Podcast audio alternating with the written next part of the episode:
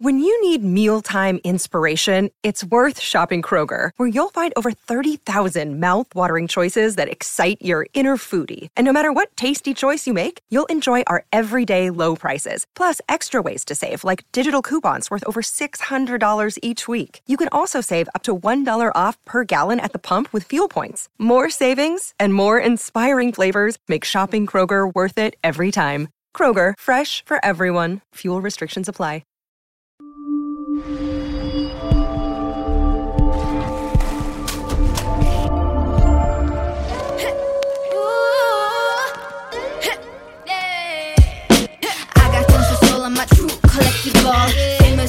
Famous, number one, desirable. I do what I want when I want and how I want it. Leave you with the one in the air, that's how I roll. I got of soul on my true collectible. Famous, so, so famous, number one, desirable. I do what I want when I want and how I want it. Leave you with the one in the air, that's how I roll. I got change throw, I don't care about no gold. Better, so much better, flipping incredible. Always on the show, so they know that I still got it. And I never feel sorry, yeah, top of the world. The world. Yeah, top of the world. The world. Yeah, the world. The world. Yeah, the world. The. Yeah, the world. When I hear him come like my fuse and then ba-bum. Later, see you later, I'm about to blow this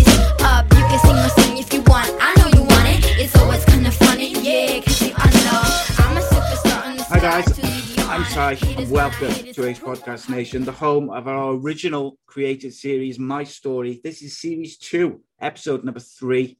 Ace Podcast Nation, of course, your home to many other great shows and series featuring top guests, expert analysts, and more. My story, like all our other shows and series, available in video format at youtube.com slash ace podcast nation. Please do subscribe, click that bell for notifications, and then you get a little text every time we upload or or go live with our content or shows or interviews. And of course, you can get the audio versions at the usual podcast and radio platforms. Just search Ace Podcast Nation. and There's all over 400 shows on various subjects with various guests.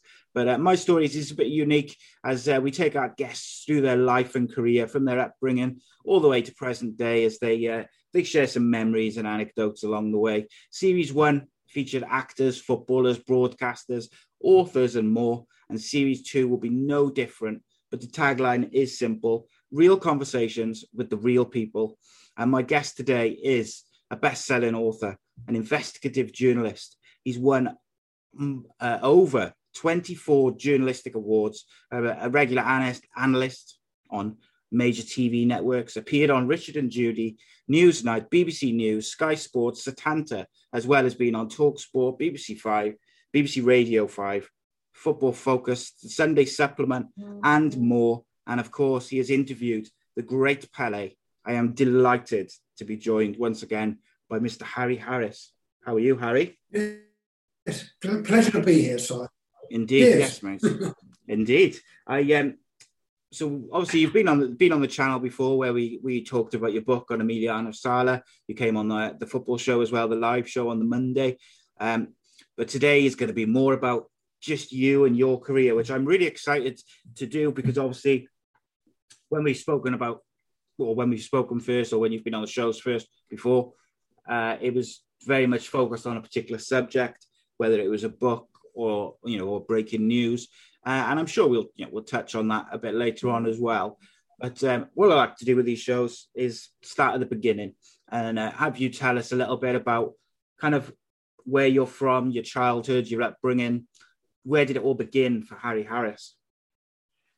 Ah, yes, let's think. Um, well, uh, East London, really, um, where uh, in the old days they used to say that um, uh, East London in the northeast is where you found a lot of footballers. Um, so I grew up there, uh, not far from the Krays. In fact, I do remember playing in a park opposite Mrs. Kray and kicking a ball into her garden. And um, uh, I wasn't really wanting to volunteer to go and get it back, but uh, as it was my fault, I had to.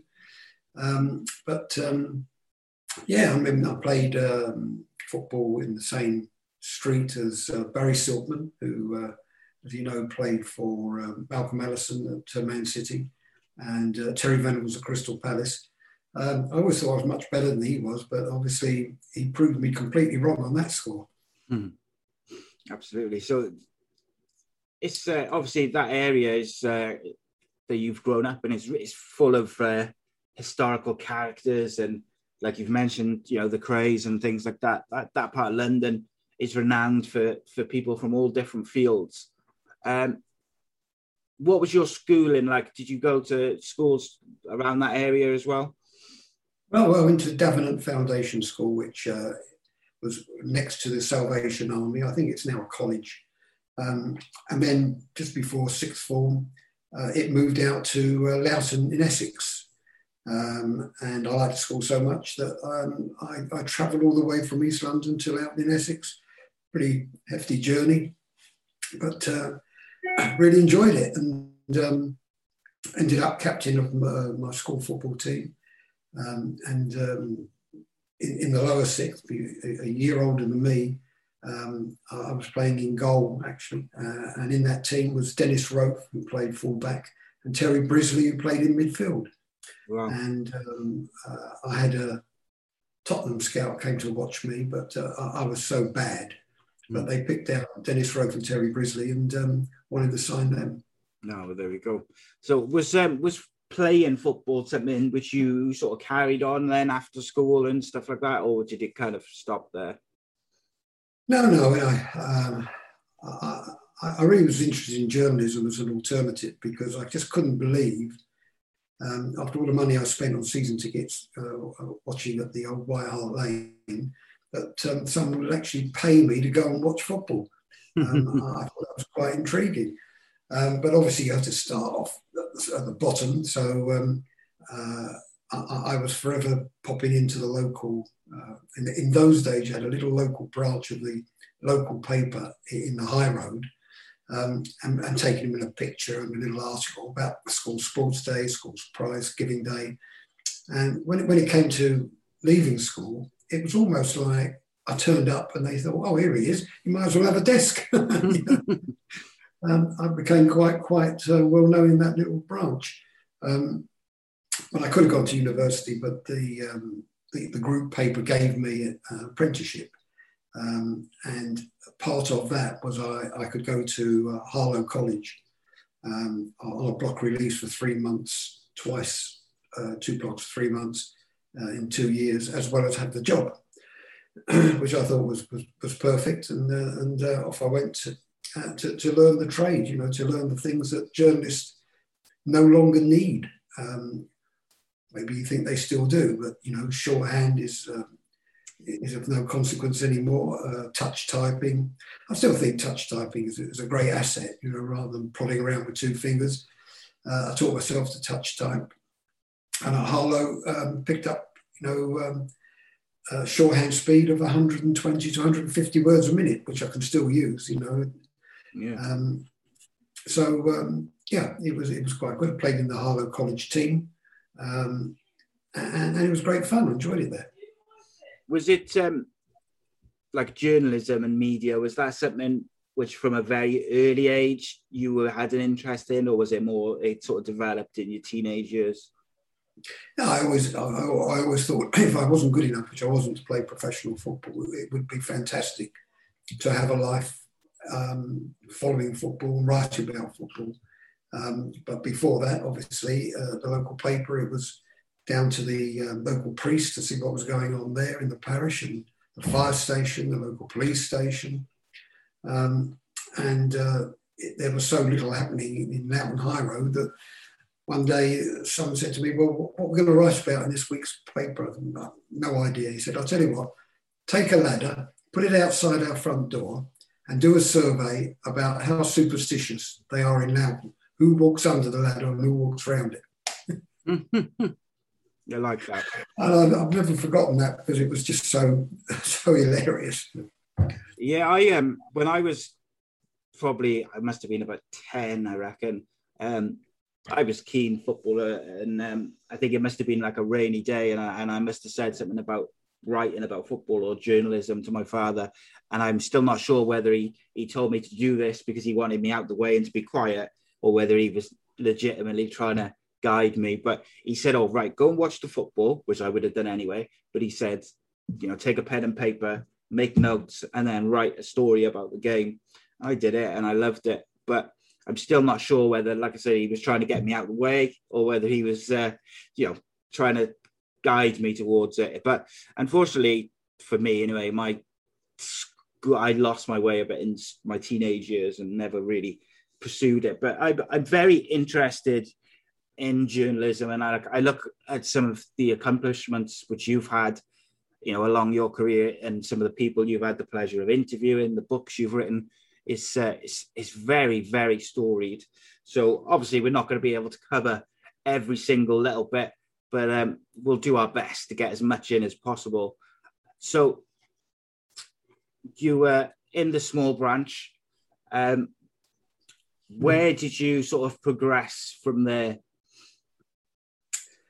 Um, well, it was quite funny, really, because um, uh, while I was at, um, at the college, the the, the, the um, local paper closed. I think it, it, um, it shut down, uh, uh, and that left me in a peculiar state. I was still kind of like being paid, but paid off while I was mm. still at college. Um, but I got a, a position on a, another local paper, the North London Weekly Herald Group.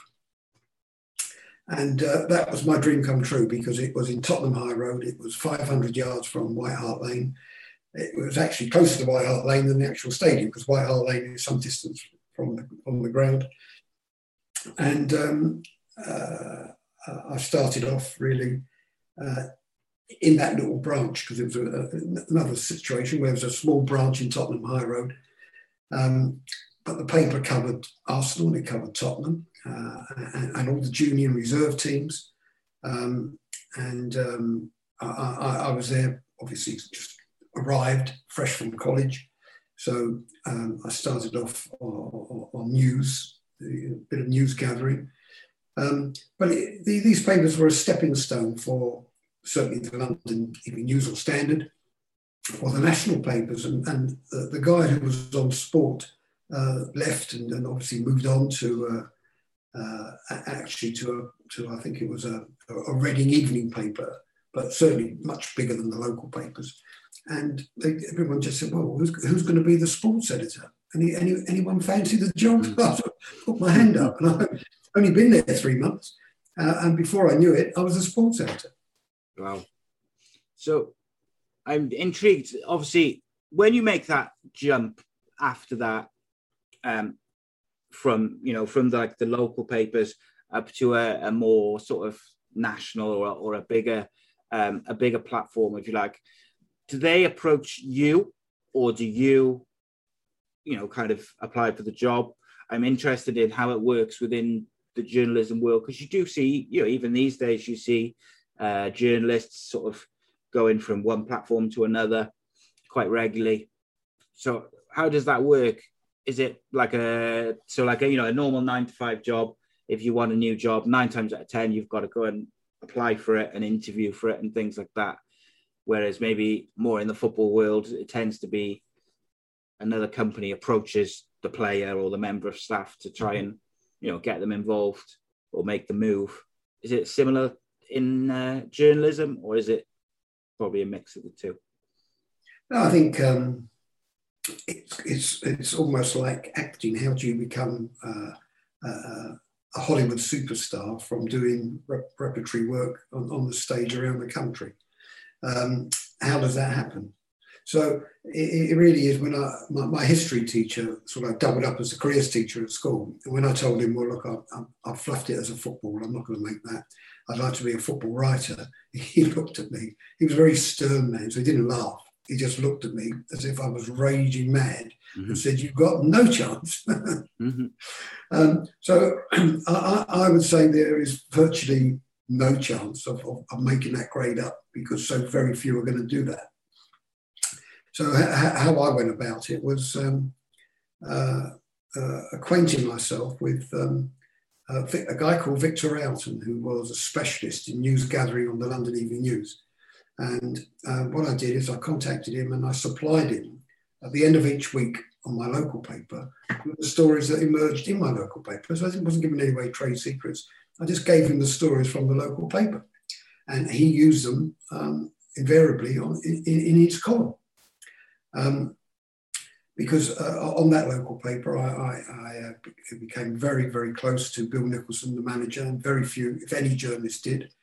Uh, and I remember when the, the guy who was leaving uh, sports editor took me in to see Bill and said, Here's my replacement. Um, I'd like you to meet Harry. Um, and uh, Bill Nicholson looked at me and said, Well, what, what would be your requirements now on the local paper you're covering Spurs and you're the sports editor? What would you like to do? I said, Well, it'd be, it'd be good to come in once a week, so every Monday, to speak to you to get you know an inside track on what's happening, and um, then I can write my report with a bit of, bit of information from you, etc., uh, etc. Et and uh, my my predecessor looked at Bill Nicholson, and they looked at me, and I thought, what's going on here? They think I'm mad. Mm. Bill Nicholson said, Your predecessor saw me once a year, not once a week. Wow. Wow. Of course, you. Um, you he, said, well, he, said, to me, Well, look, uh, he said, start off um, when the season starts, come in on the Monday, we'll see how we go. Um, he saw me every single Monday. Wow. All the seven years I was there. That's that's impressive. That because I can't imagine uh, many guys were giving up that that time for journalists, you know, on a weekly basis. Do you know what I mean? That's um, I think that's a, a big thing. And obviously, you um, you wrote about Bill Nicholson. Uh, you wrote a book, I believe, wasn't it? Uh, the Boss is uh, partially on Bill Nicholson. Um, you've written so many books. It's hard to kind of keep track of them. There's so many. I was just looking at them then just uh, before we started chatting, and there's just uh, it's a long, long list of some huge, huge names. Um, was only eighty books, so, so not many. Is it? only eighty. Eighty, Jesus, that is that's a lot of books. And and the thing is, there's some huge, huge names which you've written about.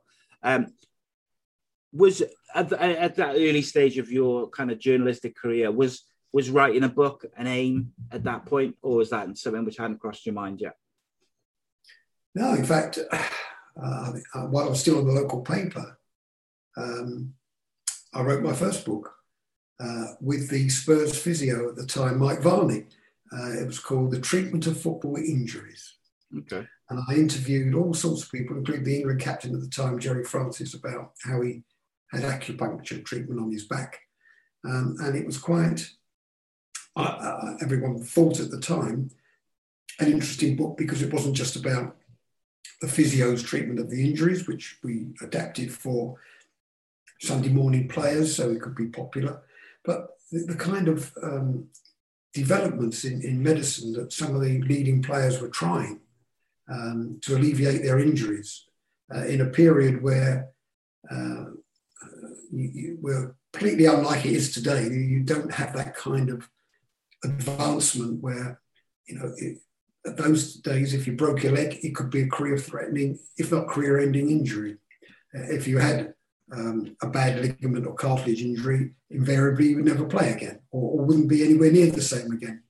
So players were turning to a, variety of different methods to try and get themselves in, in, into, into a condition which now we take for granted Of course. I was going to say, like you mentioned acupuncture there for Gerry Francis. That is something which even now not everybody would look to. So I think you know back then that would have been almost unheard of as a as a treatment. So I find that I find that fascinating. So that was your that was your first book. Um, when obviously you were speaking to to Bill Nicholson on a regular basis. Um, when do you feel, from a personal point of view, that your your journalistic career really started to take off in the direction that you wanted it to? Well, I mean, uh, the, the, not just the local paper, but the national papers um, took an interest in me. So they, they were aware of what I was writing in the local paper was from a, a point of authority. It wasn't just what the local papers would normally do.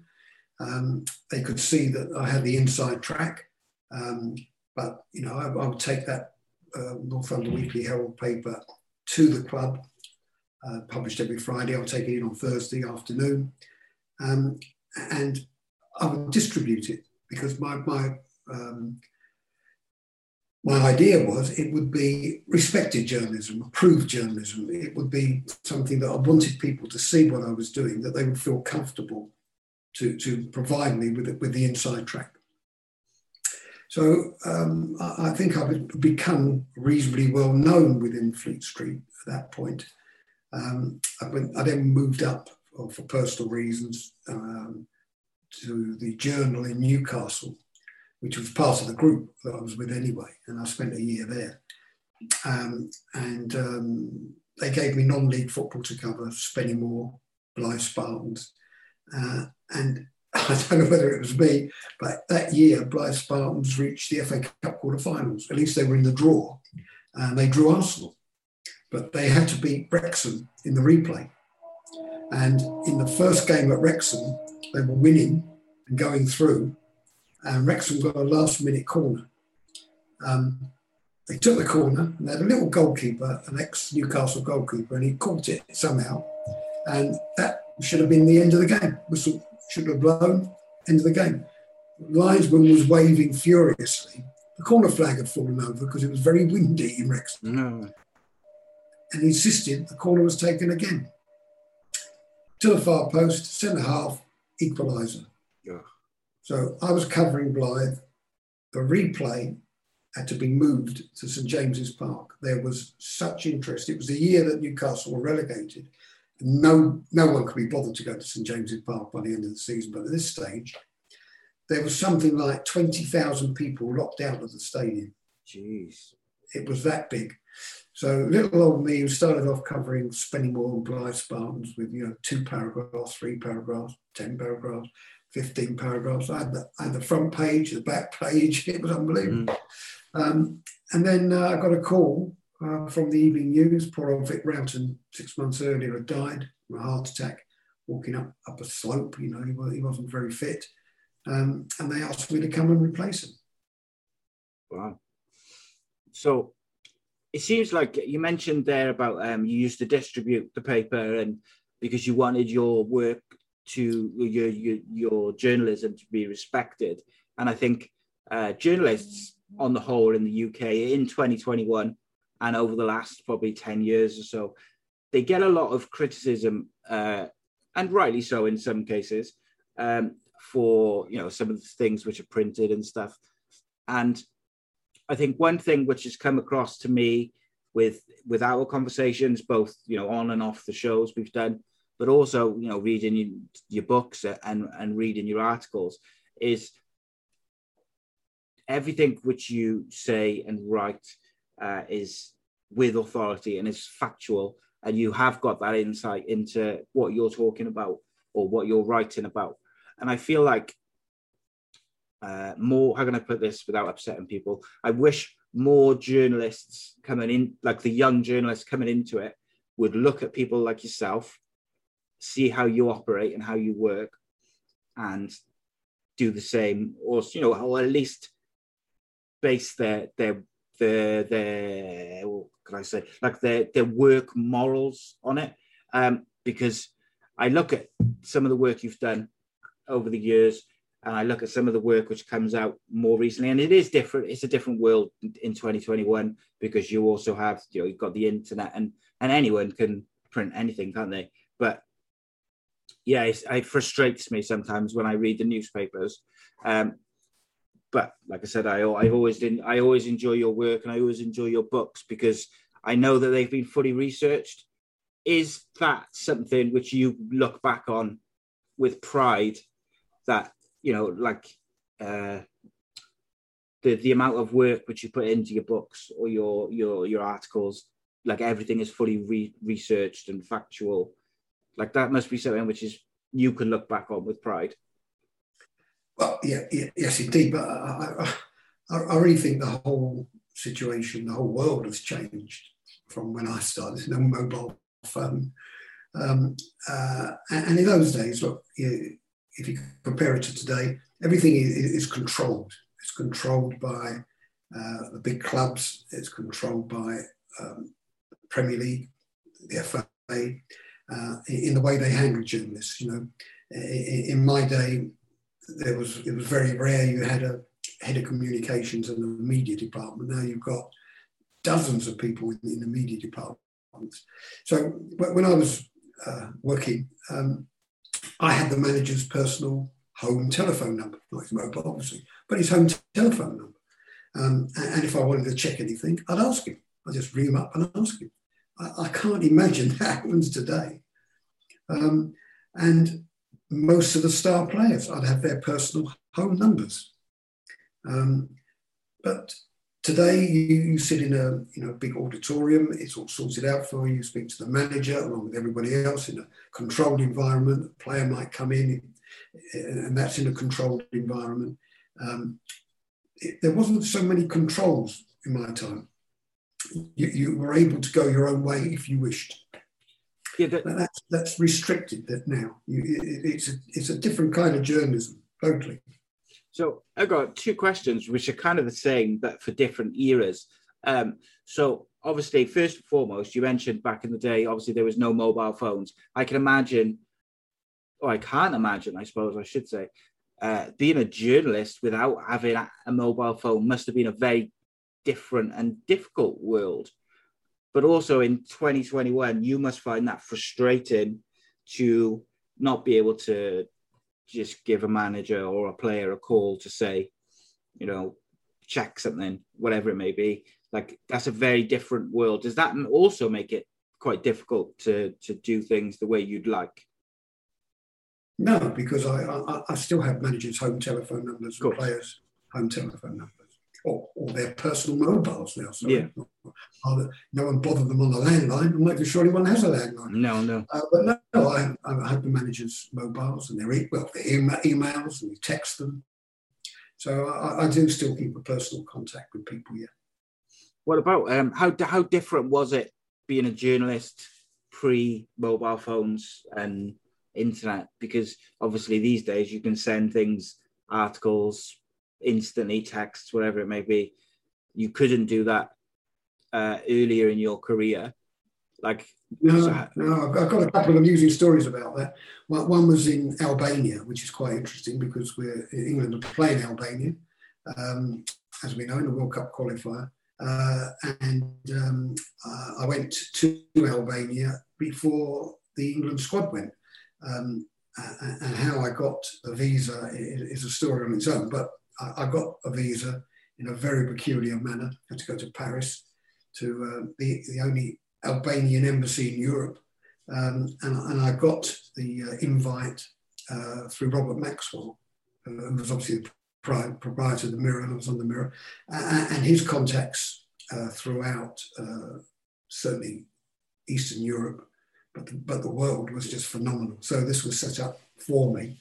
And I went with Monty Fresco, we got the visa, and we went to Albania um, uh, long before any foreign journalists or any foreigners had gone to Albania. It was, it was peculiar.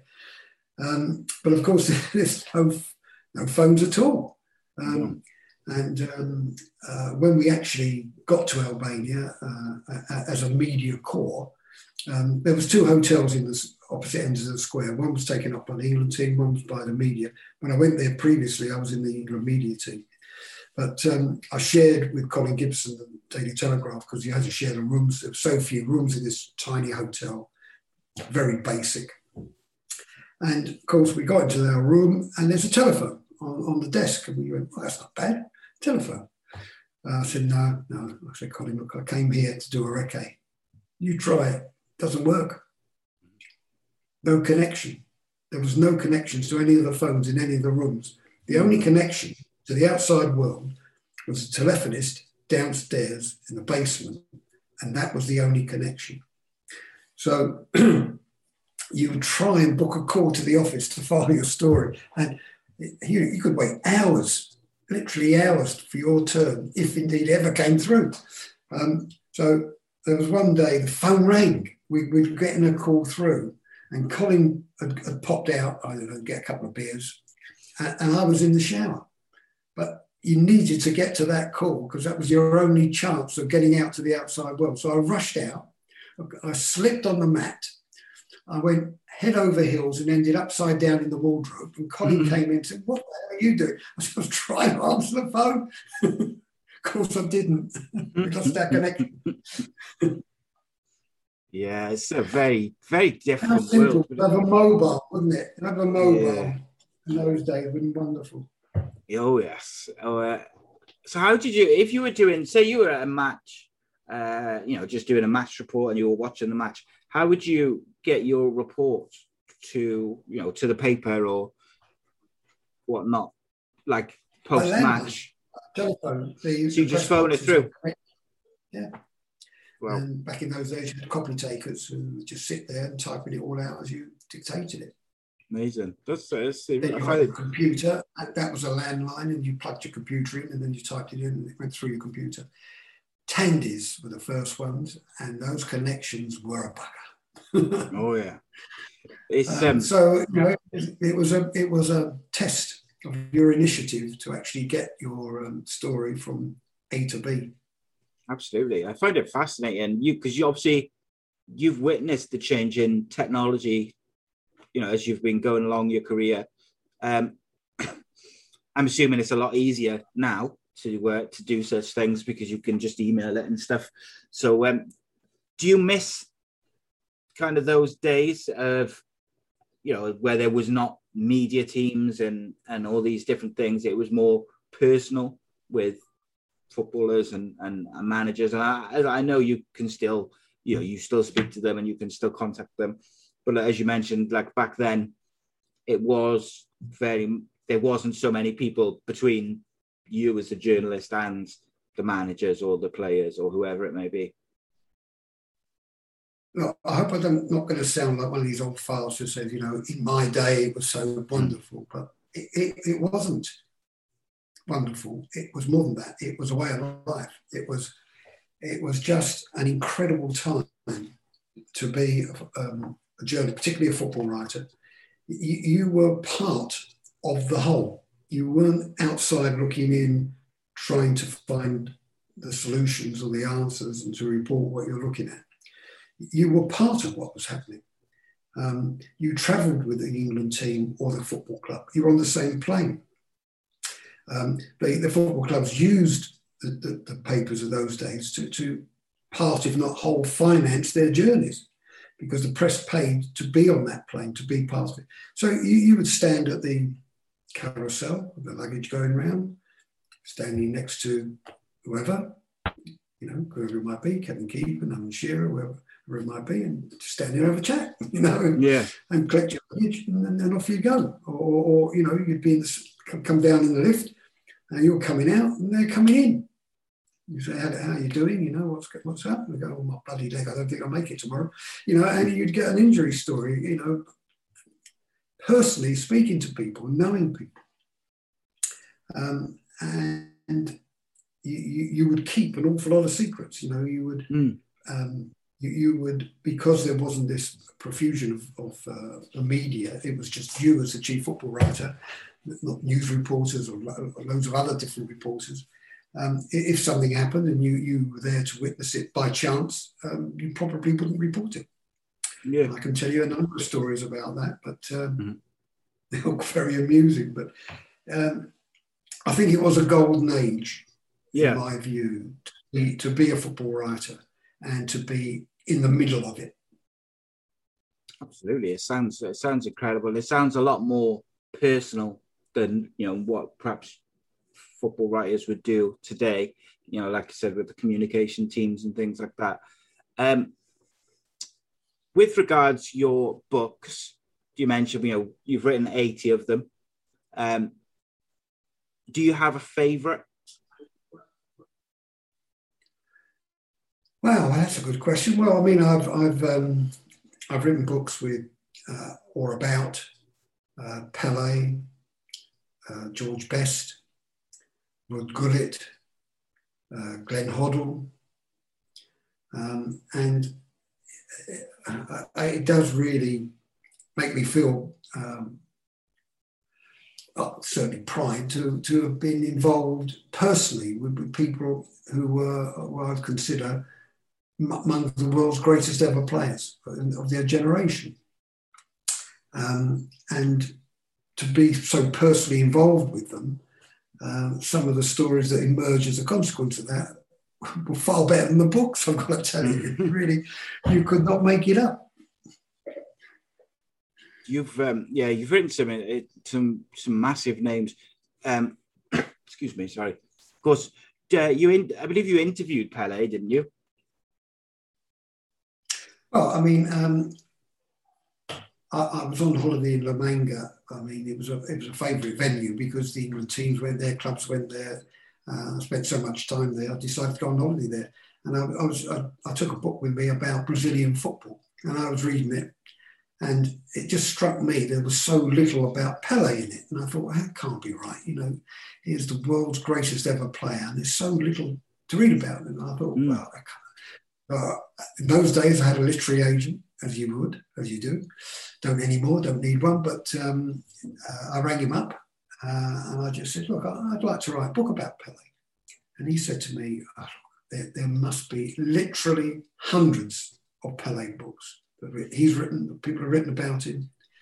Um, he said, I'll do some research. In those days, still no mobiles, so I couldn't do the research. He said, I'll do some research and I'll come back to you. He rang me the next day. He said, I can't believe it. There's only one book on Pele. It was an autobi- autobiography he wrote um, in 1974, just at the point of his retirement, um, although he did come back to play for Cosmos. So, uh, and it was written by a Portuguese journalist in Portuguese and translated into English. So you can imagine the quality of the English version. Yeah. And um, he just said, well, you know, if you can write a book about Pele. So I said, well, I'll think about it. And I went, I, next time I saw him, and I saw him quite frequently, because in those days you did see people. You know, I, I went to, you know, you, you, knew people in, you know, the sponsors or people involved in, in, in the world game and they saw you as representatives of, of, of England. So I, I, was invited to all sorts of things, like a, a, lunch with the world's journalists to meet Bobby Charlton and Pele um, and sit next to them, chat to them. Um, to, uh, the sponsors took me out to Rio to, to meet him, to do a, a, an interview with him. Uh, obviously, you plug, you plug Umbro and the shirts and everything else. He signed numerous shirts and he signed two or three to me um, uh, the sponsors took me to Frankfurt for a breakfast meeting with Pele. He was doing a promotional thing there, and I took some pictures. They took some pictures of me and Pele at that promotional event, and I interviewed him over breakfast. So um, next time I saw him, and I think it was may have been in Japan, um, I, I, had my, my place booked in the queue of world journalists uh, and got to see him, did, did, my interview. And at the end of it, I said, look, you know, um, I'd like to write a book about you, but I'm not going to do it unless you agree to uh, you know, the fact that I'll be writing about it. And as you know me so well, it will be, I think, very positive because, you know, I, think that's how, the way I'd like to write the book. Um, he looked at me as if I was mad and he got up. So I got up and he gave me a great big hug. And he said, I can't believe anyone would write, want to write a book about me. Wow, that's incredible. Really is. he wasn't at that time, he'd been going through a little dip in his popularity. He'd come out of politics in Brazil. He, he wasn't popular in Brazil for, for a period. Um, uh, he had a conflict with FIFA, and he, for the first time ever, hadn't been involved in, in the World Cup draw. Um, and it was he probably felt as though he was on a little decline. I don't know, but um, he gave, he gave me an interview, several interviews for the book. Um, uh, I spoke to several of um, the 1970 World Cup winning team when I was in Rio, interviewed them, um, and interviewed numerous people about him. And, and that book came out many, many years ago, um, and only last year was was actually printed in um, Vietnam. In Vietnamese. Wow. Uh, it's the only book I've ever had in Vietnam. So there you go. It's been everywhere. Been reprinted in America, been American versions of it. It's been print, reprinted all over the world. incredible. This really is incredible. Like Pele to me is he's so iconic, and I, I struggle to to to imagine him like being surprised that someone wants to write write a book about him simply because he's so iconic in my eyes. But I've like I've always everything I've ever read about him is that he's a very humble man. He's um, you know there's no sort of uh, ego to him or anything like that. He's he's a very nice gentleman, um, and it sounds like your experiences with him were very much along those lines.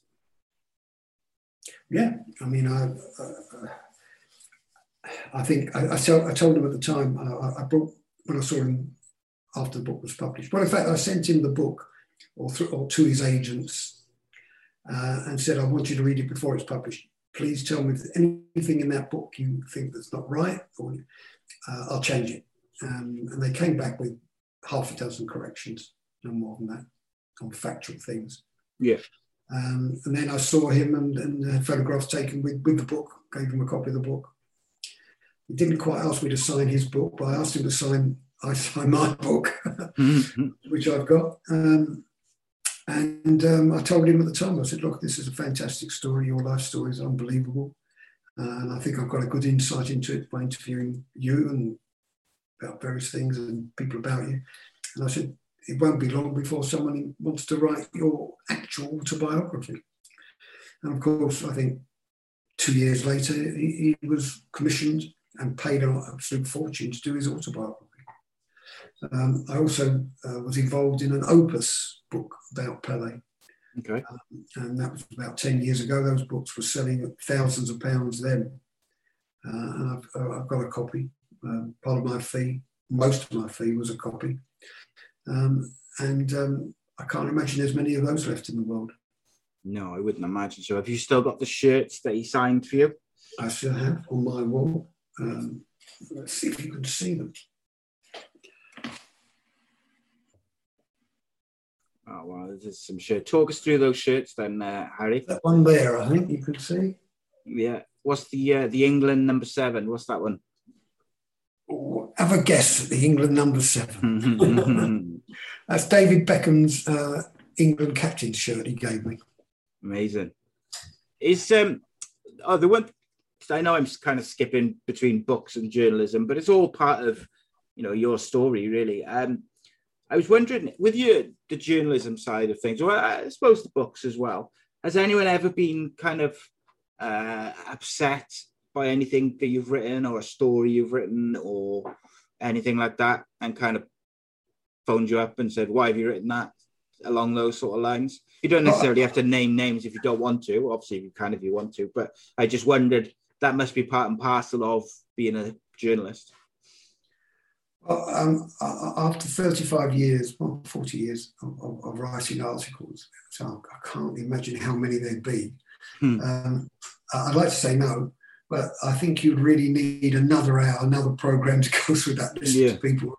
Frag me up, give me a bollocking.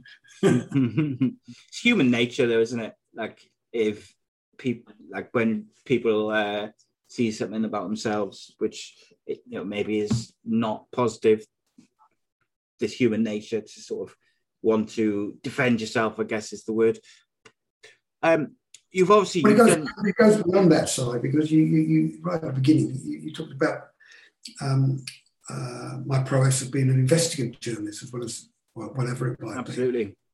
Absolutely. You do a big investigation, and uh, I did into numerous people, um, uh, into Terry Venables, and, and the amount of abuse I got at the time. Good job there wasn't social media at that time. Yeah. Uh, going to a match, you know, the, the dog's abuse that I was getting um, by um, supporting Alan Sugar uh, against Terry Venables, in my belief, uh, having done the investigation about the wrongdoing that was involved.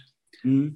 And of course, um, as a consequence of that, Terry Venables got a, a, nine year ban of being a company director uh, for 11 criminal offences. Was that difficult as a Tottenham fan as well to to do that investigation, or was it very were you you know able to sort of separate that from your your love of the football club and just a purely you know you're just doing your job and the investigation goes where it goes as such. Indeed. Um, so you could imagine dear old Terry Venables, who, who, who I still swear to this day I've got no grievance against, but he, he, obviously imagined that I had a massive grievance against him. So you can imagine his reaction. Um, I, I, did a big investigation into Chelsea and, and um, their illegal loans and how they were uh, buying players' houses at inflated prices to encourage them to uh, move to the Stamford Bridge. Uh, and at that time, they got a record Football League fine. What do you think old Ken Bates said to me? Yeah, was, doubt he was too, uh, too happy with you, was he? No, so uh, I was banned from Stamford Bridge uh, for a while. Um, well, banned from Stamford Bridge, and you know it's great. You know, you, the Daily Mirror took a picture of me outside, you know, the bars of the gates, can't get in. And Ken Bates um, loved taking the piss, so uh, he named um, the the um, press bar loo Harry's bar. um, but after a couple of years, you know, the, the rift was healed. It was, it, it's a long story how it was healed. And uh, uh, uh, the, the, ban was lifted, and I came back uh, for the first game of the season. And I walked through the press room doors, and then you could hear a pin drop. And I thought, what's going on here? You know, all the clatter from all the journalists in there, they all stopped as I walked through the door. Uh, and then, at the corner of my eye, I could see Ken Bates and I thought, what's he doing in the press room before a match? And all the journalists have gone quiet, sunning up. He made a big announcement and presented me with the placard, Harry's Bar from the Loom, which I still have. Let me see if I can find it for you. Amazing.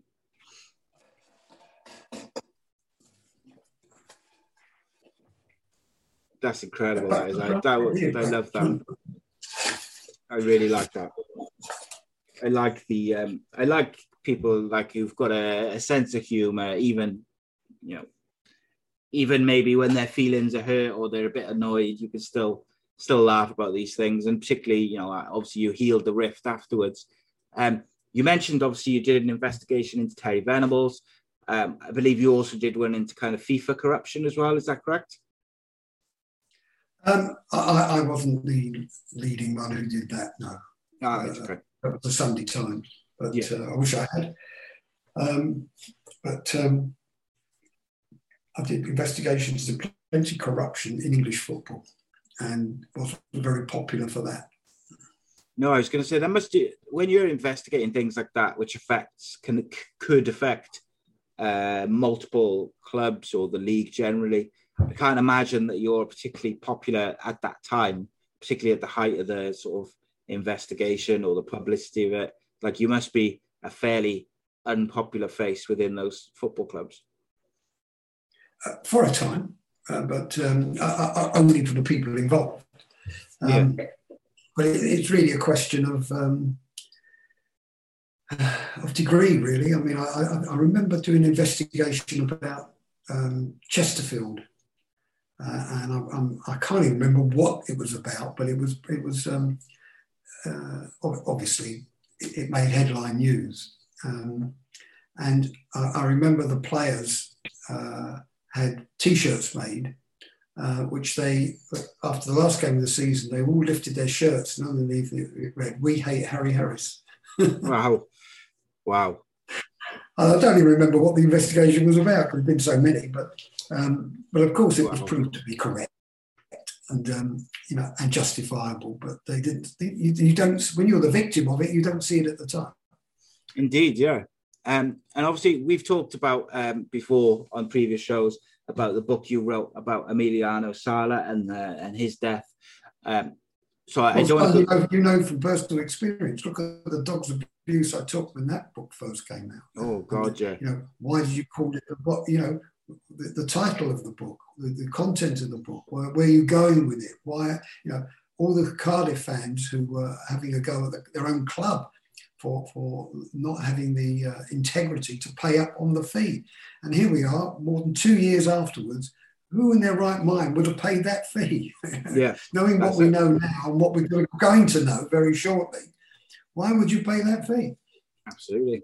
And I think when I that was when I uh, when that book came out is when I first contacted you, and I kind of said, look, I would like to, you know, have a chat about the book, and then we we had a little chat beforehand and stuff, and then we did we chatted about the book. One of the things which struck me about that book is look, there's a lot of things in that book which really shocked me uh, about the people involved and and some of their actions, uh, and it's still they still they upset me and they uh, they anger me to this day.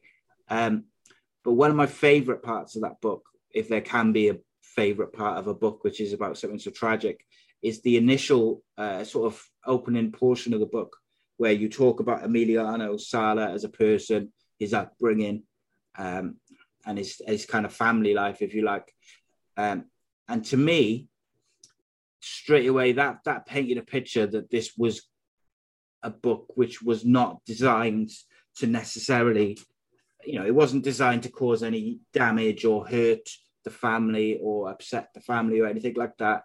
It was going to be about exposing uh, things which had happened and getting to the truth.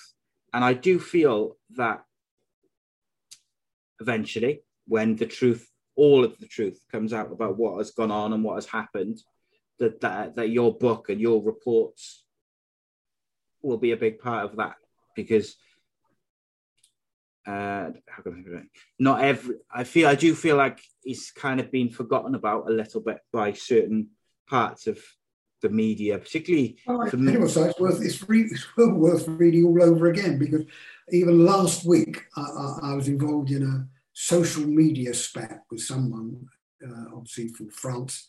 Uh, sounded like a Nantes supporter to me, um, and was giving me almighty stick about um, uh, you know the content of the book and the what, my stance on all this, and he was still still banging on about how Nantes were the injured party and that Cardiff should be paying up on the transfer fee, and um, you know. Uh, here's a picture of the, of the, of the player signing his contract.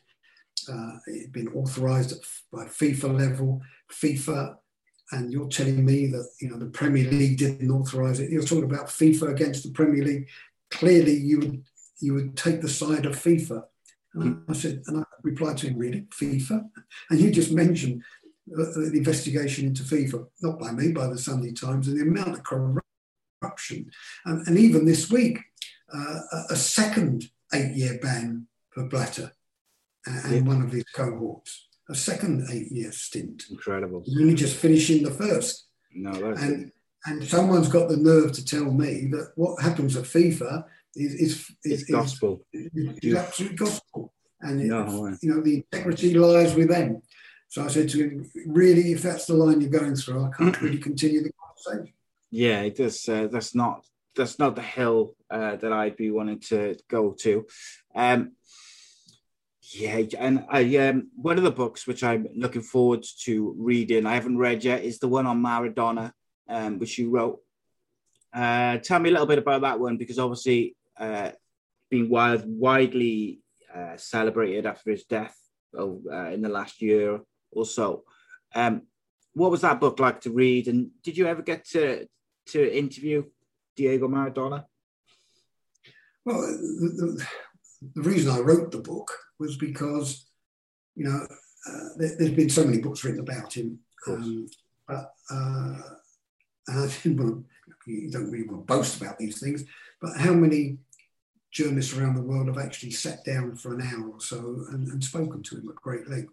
How many British journalists have ever done that? You know, there, yeah. there may have been a group in, in, you know these control situations where a group of people may have spoken to him for five minutes, or two minutes, but how many people have sat, actually sat down with him and spoken to him at great length, a one to one interview? So, you know, not saying I knew him profoundly, but. No, um, of course. Um, and that happened when um, he came over to London prior to the World Cup, where, you know, the infamous World Cup of his hand of God goal. It was only three months before that. He came over to England to play in um, uh, Ossie Ardiles' testimonial. And um, the Argentinian manager said to him they were playing, I think it was maybe in Switzerland, something like that. And um, the next friendly warm-up game was in Israel. So they were going from the European friendly match straight on a plane off to Israel. And he said, uh, no, I'm not coming with you. I'm going to London. And, and what? He said, we're, we're preparing for a World Cup. We've got friendly here to prepare. And then we're going off to Israel to prepare. And you're in the squad. You're coming with me. He said, no, I'm going to London. He said, you can't do it. He said, I'm off. And off he went. Um, played in the game, and then the next day went off to Israel, met up with them in Israel. Can you imagine that ever happening? Yeah. Anyway, uh, long and the short of it is, um, uh, I, I, I, love little Ossie, and I've, I've, been friends with him for a long, for a long time. And back then, I just said to him, "Look, I want to do an exclusive interview with Diego for the Daily Mirror." A lot of humming and hawing, but he said, "Look, turn up at the hotel um, around about two because we're leaving about four. Um, and, you know, you might get half an hour with him. I'll, I'll, I'll, sort that out for you. For you. So I turned up at two with a photographer and uh, we sat there. Uh, three o'clock, nothing happened. Four o'clock, nothing happened. I said, what's going on? He said, I don't know. He said, I can't ring. He's taken his phone off the hook. He usually likes to sleep, and I think he's travelled from this friendly match and he's tired. He's having a sleep. And I can't get to him. And he said, but we've got to get, we've got to get to the ground for the game. He said, I'm a bit worried. You know, we're going to leave at four. Five o'clock, still no sign of him. I said, what's he want? He said, oh, he said to me, in very colourful English, you can mm-hmm. as well, because there's no time for any interviews. That's it. I said, I said, Ossie, I'm going to lose my job. I wasn't going to. I said, Ossie, I could lose my job. We've got back page, spread inside, another spread on this great exclusive interview with Diego Maradona that you promised me. Now you're telling me to bugger off. You said, well, there's no chance. Anyway, half past five, and don't forget, it's got to be from central London to, to North London to play in this match, half past five. Suddenly, the lift burst open. Out of it came 40 people. You know that old thing about how many people can you get in a mini? Well, it was how many people can you get in a lift? Because I've never seen so many come. Out came Ossie, out came Diego, his wife, his manager, his masseur, his entourage, his, his, his friends. Everyone was going out. They poured all at once, and he's right off we go. I said, Ossie. He said, uh, I said, um, picture, picture. I said, oh, come on, picture. Uh, Ossie took us outside the hotel, lined us up, and I still have the picture. I can show you it here.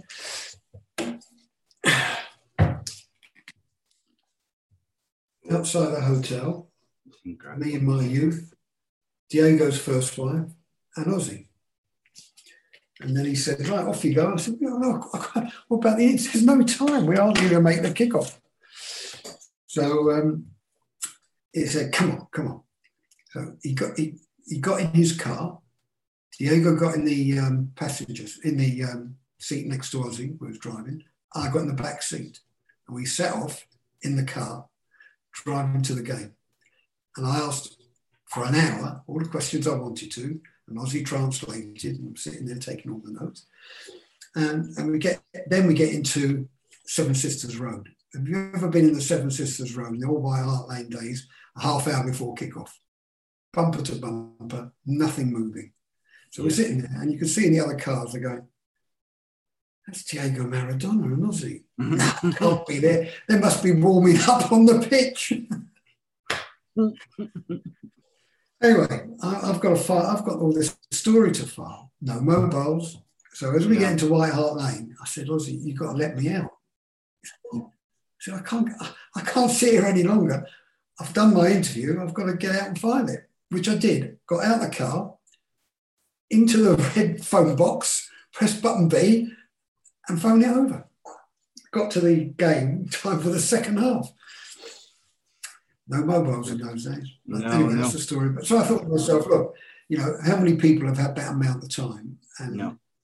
spoken to them at that great length about a variety of subjects. Um, and of course, I went to the World Cup, um, uh, the World Cup where, where was played against England, and I went to the World Cup in the States where he was drug tested, and I went to the press conference when he was banned.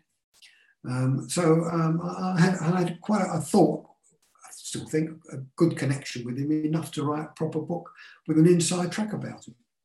Excellent. And like you say, not many people have uh, had that opportunity to speak to him at that, you know, at that great length and ask him those questions.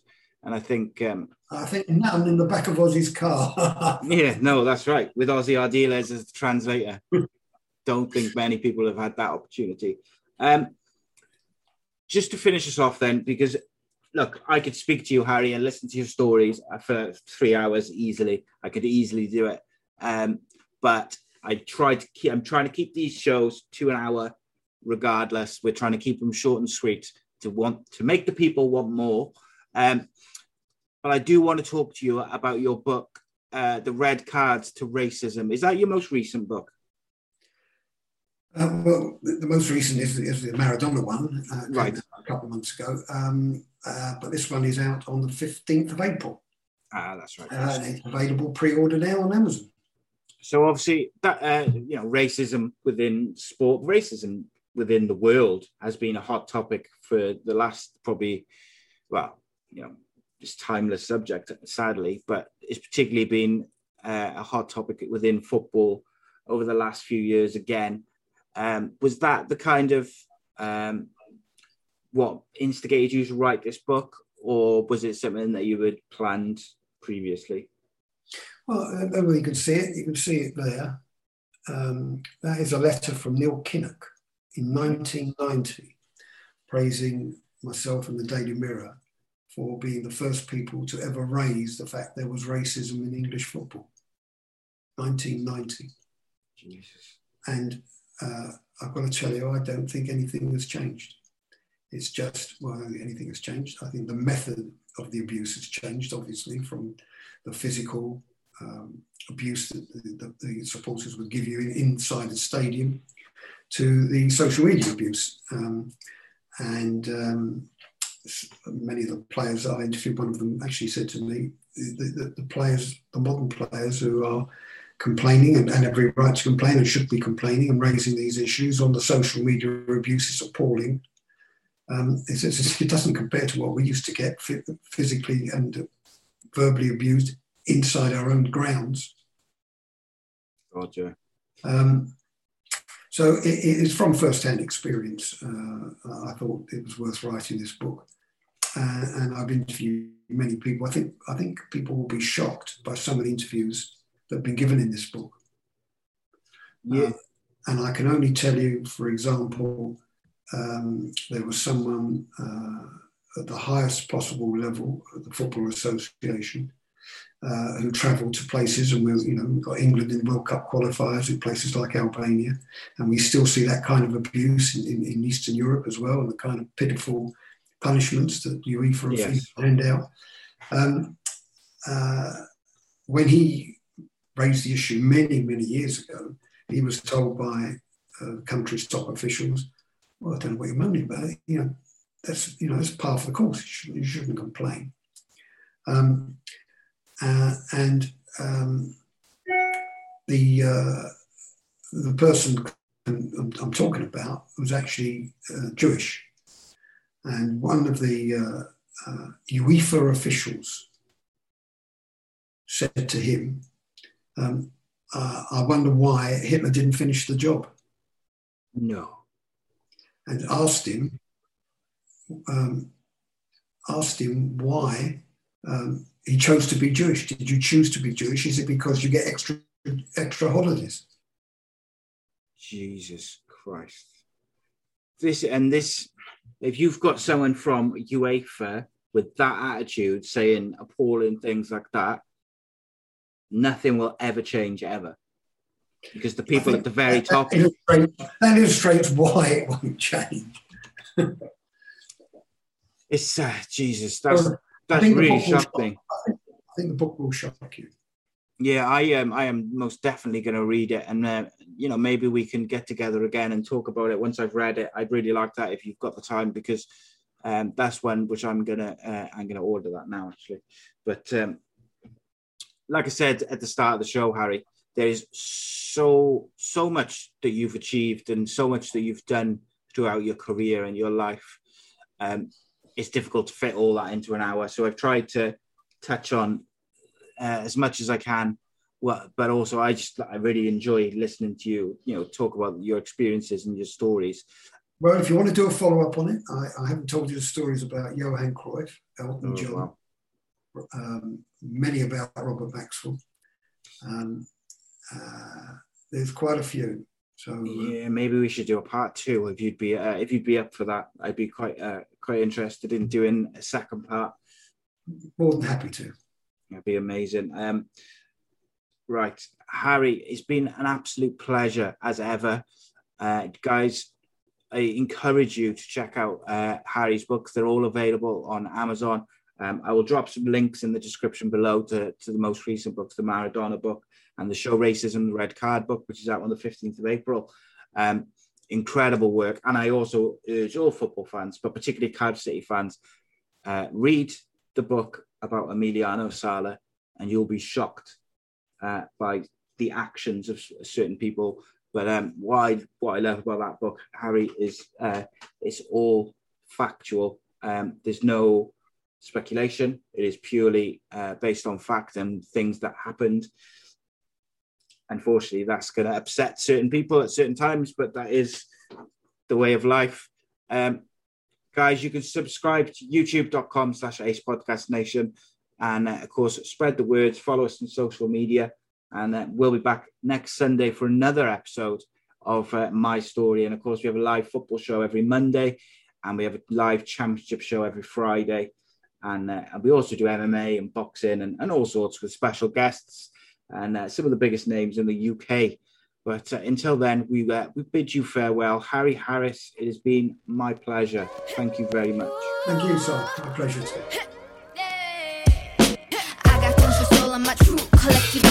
Famous, so famous, number one, desirable. I do what I want when I want and how I want it. Leave you with the one in the air, that's how I roll.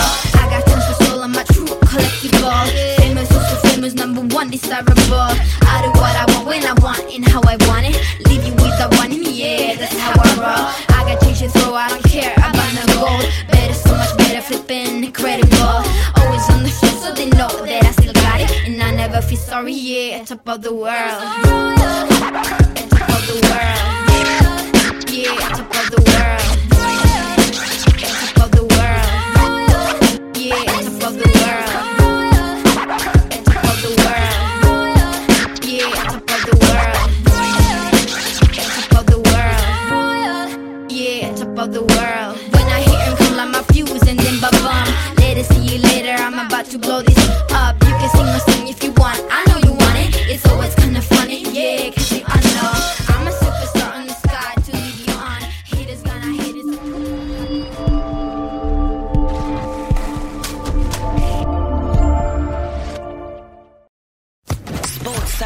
Podcast Network.